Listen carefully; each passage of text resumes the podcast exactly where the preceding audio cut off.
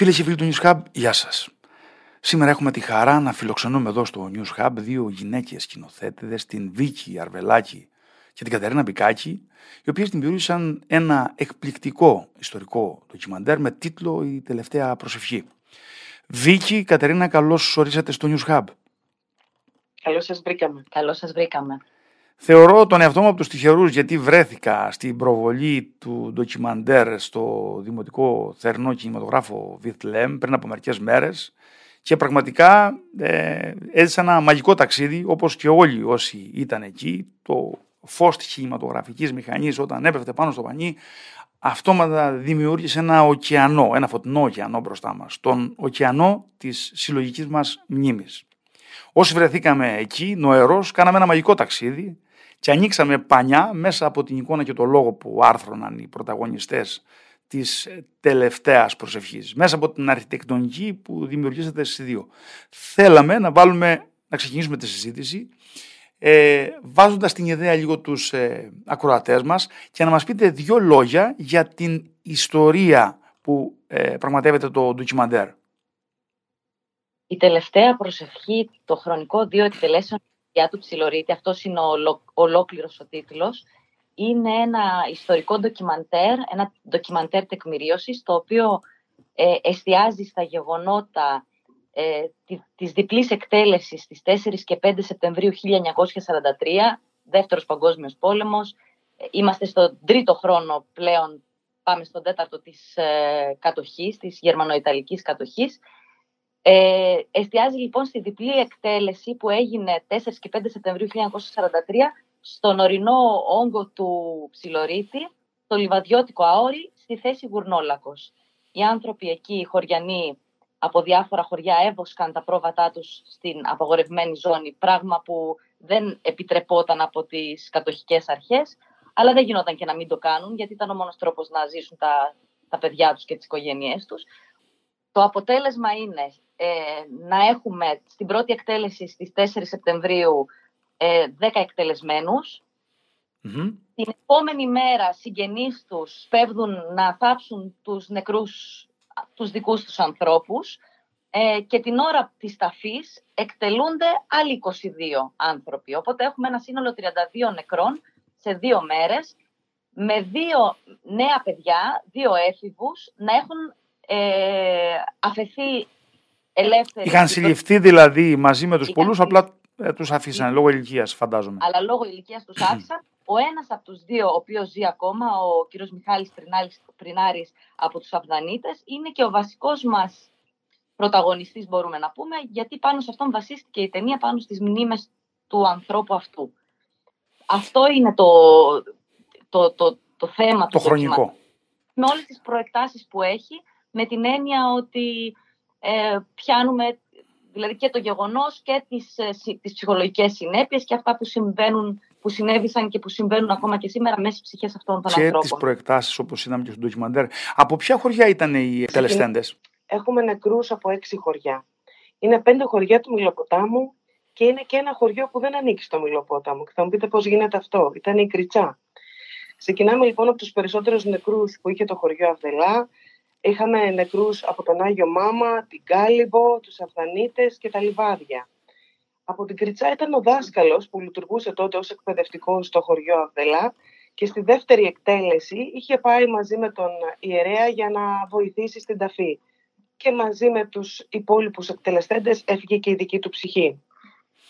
Ε, θέλω να ψηλαφίσετε τη μνήμη σας, ε, Κατερίνα Κεβίτσι, και να μου πείτε πότε χρονικά δημιουργείται ο πρώτος πινθύρας της σκέψης σας; Πότε μπαίνει δηλαδή η ιδέα για να αποτολμήσετε να κάνετε ένα ε, ιστορικό ντοκιμαντέρ και καταπιαστήκατε με, αυτό το, με αυτές τις εκτελέσεις που έγιναν στο Γούρνο Άλακο; Ποιο ήταν το ερέθισμα; Πριν από αρκετά χρόνια και ε, είμαστε από τους ανθρώπους που επισκέπτονται συχνά το Μιλοπόταμο για διάφορα πράγματα, για γυρίσματα, γιατί ε, ασχολούμαστε με αυτό, με, με τις, με τις ταινίες ντοκιμαντέρ χρόνια.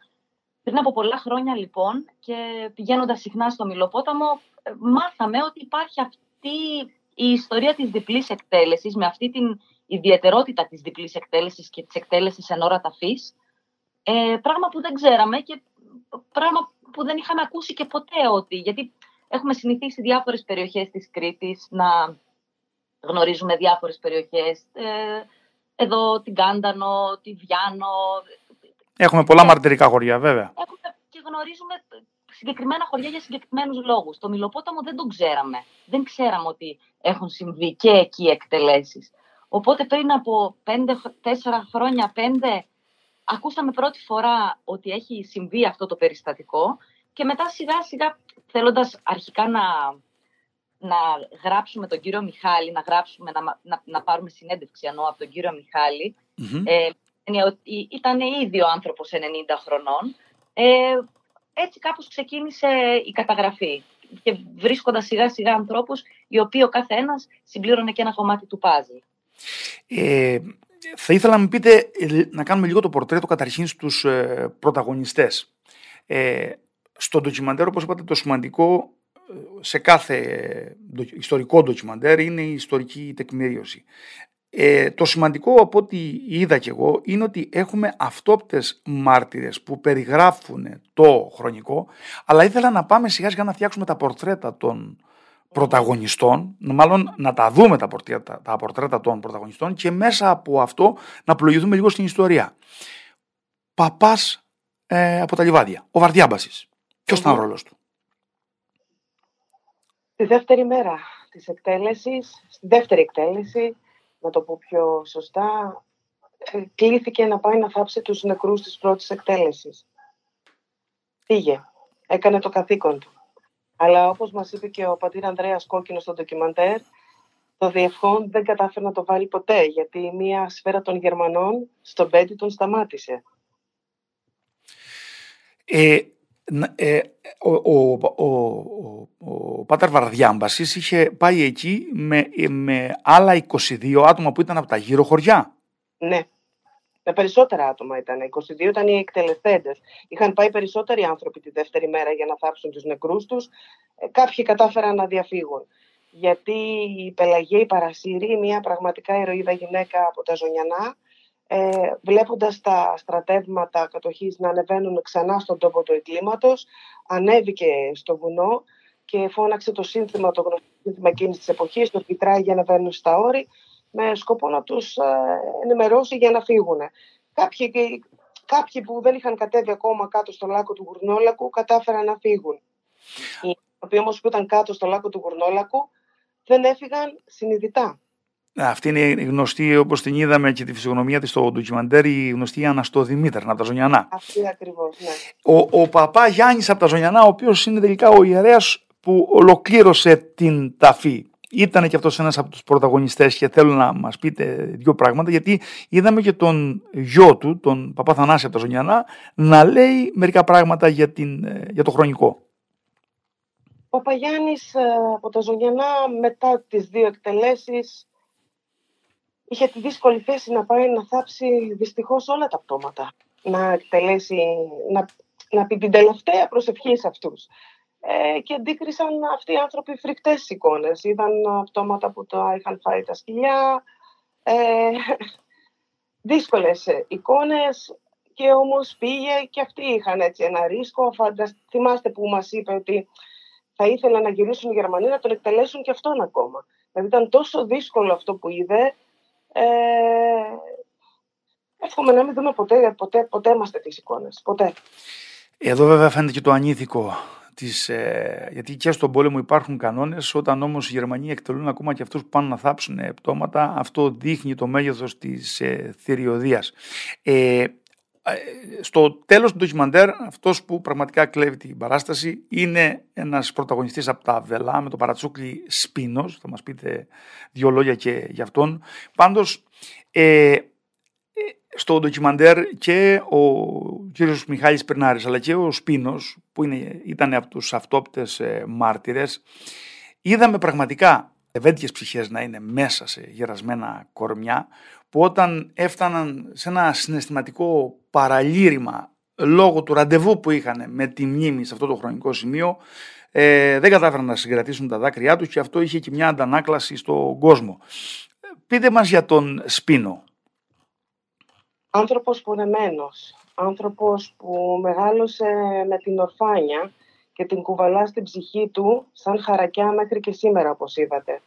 Άνθρωπος που όλο αυτό το έχει αφήσει μια ευαισθησία, δεν μπορεί να δει ορφανό ε, και γι' αυτό το λόγο έχει βαφτίσει και πάρα πολλά παιδιά αυτός ο άνθρωπος, να ξέρετε. Έχει κάνει, έχει, είναι νονός σε πάρα πολλά παιδιά, θέλοντας να, να νιώθει κοντά στα παιδιά. Ε, ε επειδή ένιωσε την ορφάνεια, ε, νομίζω σκοτώθηκε ο πατέρας του εκεί, έτσι. Ναι, ναι, ναι, σκοτώθηκε ο πατέρας του. Ε, και άλλοι συγγενείς του φυσικά, δεν ήταν μόνο ο πατέρας του. Ε, ήταν πάρα πολλά τα θύματα από το χωριό Αβδελά. Ε, αλλά αυτό που, που πρέπει να συμπληρώσω είναι ότι επίσης αυτό τις ε, μάρτυρες στην ιστορία μας ήταν ο κύριος Πολύβιος Δάνδολος από τις Μαργαρίτες, ετών 100 σήμερα, να τολμήσω να πω, ε, όπου το, οι Γερμανοί, το απόσπασμα των Γερμανών που μπήκε από τις Μαργαρίτες τον επίταξαν κατά κύριο λόγο να πάει μαζί τους ε, και να συνοδεύει το γαϊδουράκι που είχαν τις προμήθειές τους σε όλη αυτή τη φρικτή διαδρομή. Οπότε αυτός ο άνθρωπος μέχρι και στην πρώτη εκτέλεση που αυτοί μετά συνέχισαν με το γαϊδουράκι οι Γερμανοί φεύγοντας άκουσε τους πυροβολισμούς που εκτελούσαν τους ε, πρώτους δέκα νεκρούς. Και αυτό που τη μάρτυρα, σε αυτά τα θλιβερά γεγονότα, έχουμε την κυρία Μανολία Τρούλη, όπου ήταν τότε μικρό κοριτσάκι και μετά τις δύο εκτελέσεις μαζί με άλλους κόσμους, μαζί με άλλο κόσμο από τα τριγύρω χωριά είχαν πάει για να θυμιάσουν, για να βοηθήσουν που πήγαν να θάψουν τους νεκρούς και ήταν ένα κοριτσάκι λίγων ετών που αντίκρισε τόματα κατακρουργημένα από τα όρνια και τα σκυλιά ε, εικόνες που όπως μας λέει και στο ντοκιμαντέρ ακόμα και σήμερα τις προκαλούν αφιάλτες. Είχαμε, ε, είχαμε όμως ε, και μια, αν δεν απατώμε, είχαμε και ε, έναν από τους εκτελεστέντες ο οποίος επέζησε και δεν, τη γλίτωσε, δεν έφαγε χαριστική βολή γιατί η σφαίρα το βρήκε στο κεφάλι μεν, αλλά έμεινε ακίνητος. Έτσι δεν είναι; Ο Νικηφόρος, ναι. Ο Νικηφόρος. Που... Είναι συγκλονιστική και η μαρτυρία του Νικηφόρου. Και γι' αυτό το λόγο πήραμε και την άδεια από το κανάλι Κρέτα να μας παραχωρήσει το υλικό αυτό γιατί θεωρούσαμε ότι έπρεπε να έχουμε και τη μαρτυρία του. Ε, μας μιλάει και ο γιος του φυσικά μέσα στο ντοκιμαντέρ, μας μεταφέρει όσα του είχε εμπιστευτεί ο πατέρας του.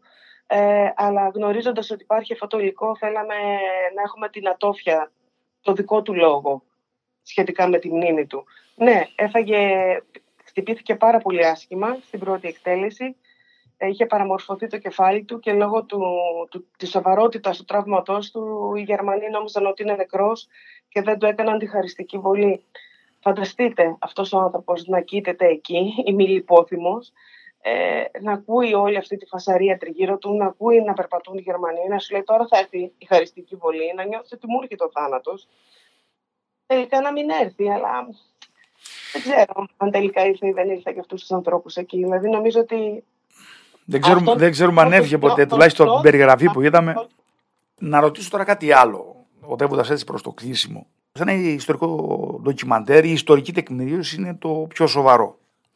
Το στήσιμο όμως που είδα εγώ και κατά την προσωπική μου άποψη το κερδίσατε είναι ενώ πρέπει να κάνεις μια μαθηματικοποίηση των στοιχείων και των ντοκουμέντων και να βγάλεις κάτι το οποίο να είναι ε, μέσα στην αλήθεια, την ίδια στιγμή πρέπει να δημιουργήσει και μια κινηματογραφική αισθητική για να μπορέσει να έχει διεισδυτικότητα.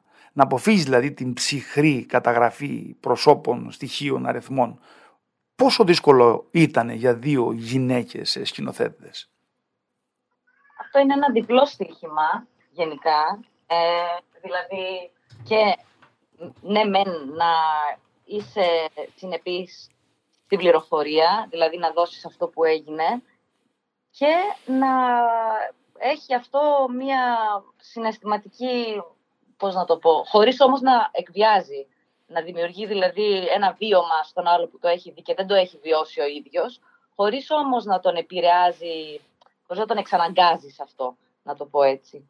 Ε, εμείς αυτό που κάναμε το απλό θα σας το πω έτσι με τον τρόπο που εμείς το βιώνουμε όταν καθόμαστε μετά με το υλικό στον υπολογιστή, είναι αυτά που μας άγγιξαν εμάς τις συνεντεύξεις, να...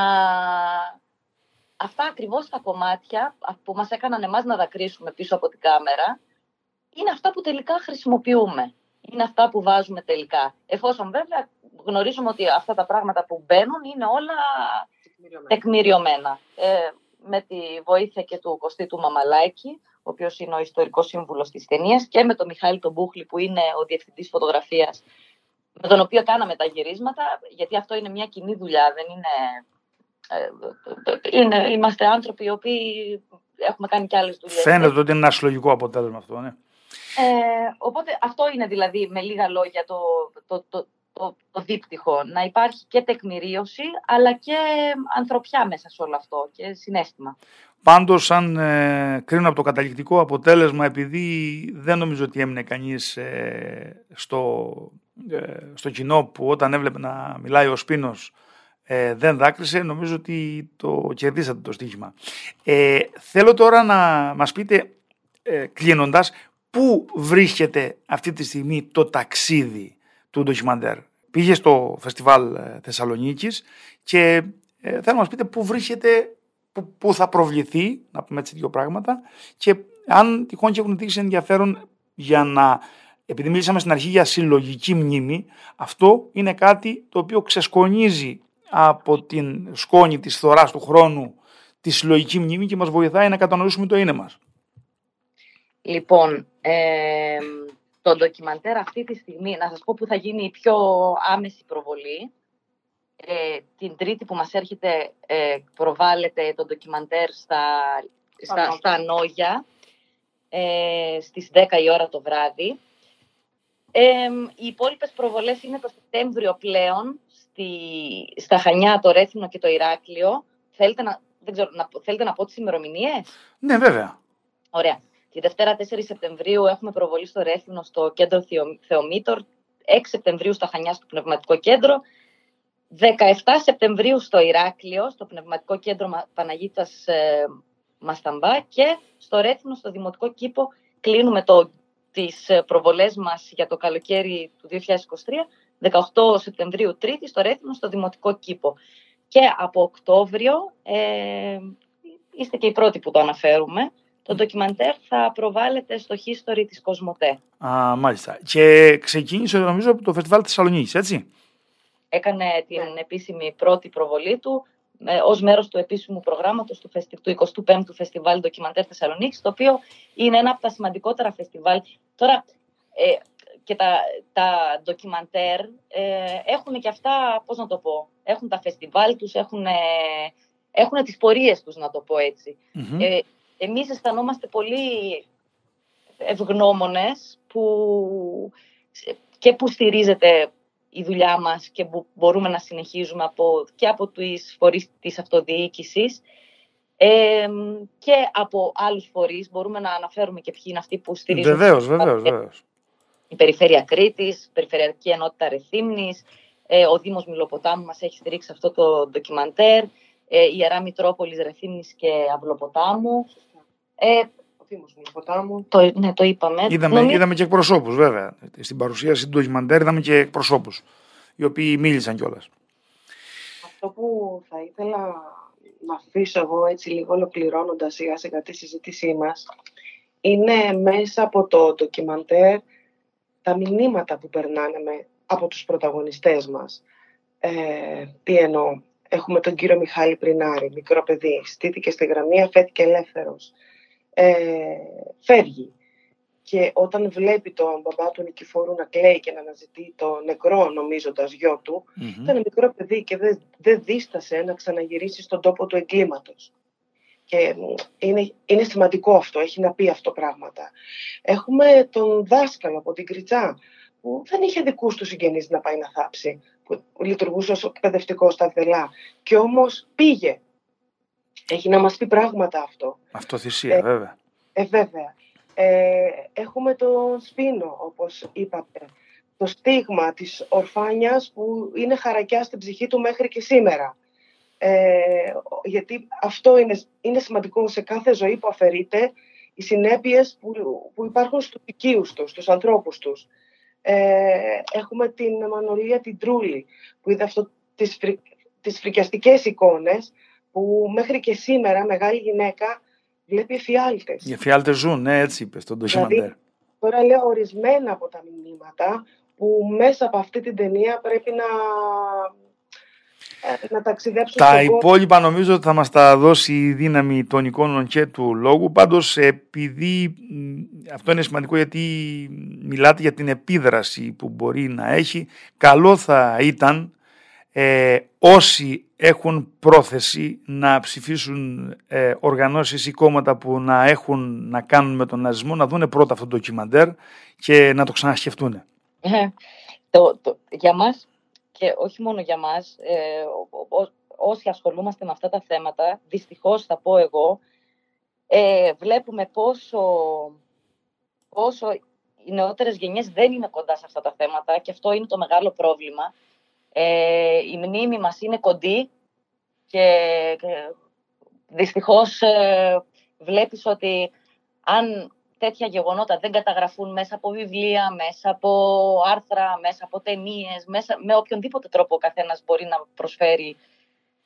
Η συλλογική μνήμη έχει και συλλογική ευθύνη που θα έπρεπε να λειτουργεί πάνω σε αυτό το κομμάτι. Γιατί ε, όταν ας πούμε, βγαίνει ένα κόμμα όπως η Χρυσή Αυγή στο ελληνικό κοινοβούλιο το οποίο εκφράζει την κοινωνία σημαίνει ότι υπάρχει σύψη, σημαίνει ότι υπάρχει σκοτισμός μνήμης σε ένα κομμάτι της κοινωνίας. Έτσι δεν είναι; Έτσι είναι. Το θέμα είναι ότι εμείς μην παραξενευόμαστε καθόλου αν μας πούν αύριο μεθαύριο ότι αυτά τα γεγονότα δεν έγιναν. Οπότε σε μακρινό ορίζοντα αυτός, αυτός είναι ο σκοπός μας. Αφενός μεν να μην λησμονηθούν αυτά τα γεγονότα, να μην ξεχαστούν. Βλέπουμε πόσο γρήγορα σήμερα ξεχνάμε, βλέπεις κάτι στις ειδήσεις, αύριο το έχεις ξεχάσει. Ε, γι' αυτό το λόγο η ταινία έχει μεταφραστεί ήδη στα γερμανικά Α, πολύ σημαντικό αυτό, ναι, ναι, για πείτε μας. Σκοπός, ναι, σκοπός μας είναι να προβληθεί στο εξωτερικό, αλλά αν μπορούμε να το πούμε έτσι, προ, προέχει για μένα δυστυχώς το να προβάλλεται η ταινία στην Ελλάδα, γιατί δεν είναι αυτονόητο ότι εδώ τα ξέρουμε όλα αυτά τα πράγματα. Δηλαδή, σε 10-15 χρόνια, αν δεν υπάρχουν περισσότερες καταγραφές, από όλες τις πλευρές, ξαναλέω, ε, κινδυνεύουμε να κινδυνεύουμε να... Ε, αυτό που είπατε στην αρχή ήταν πολύ σημαντικό ότι πολλοί δεν ήξεραν το τι συμβαίνει και βγήκαν και το είπαν και εκεί βέβαια από τους, ε, από τους ε, θεατές που ήταν στην προβολή ότι δεν ήξεραν καν ότι υπάρχει η θέση αυτή ε, στο, στα όρη. Δεν ήξεραν καν για το γεγονός και μάλιστα πολλοί είπαν ότι είναι μια καλή ευκαιρία τώρα με την προβολή του ντοκιμαντέρ να πάμε και να δούμε αυτά τα μέρη από κοντά. Εν πάση περιπτώσει, ε, σας εύχομαι να είναι καλοτάξιδο. Σας ευχαριστώ πάρα πολύ για την παρουσία σας, Βίκη Αρβελάκη, Κατερίνα Μπικάκη και να είναι καλοτάξιδο το ντοκιμαντέρ σας. Ευχαριστώ πολύ. Εμείς σας ευχαριστούμε πολύ και που παρακολουθήσατε το ντοκιμαντέρ και που σήμερα κάνουμε αυτή τη συζήτηση. Ευχαριστώ πολύ. Γεια σας. Εμείς. Γεια σας.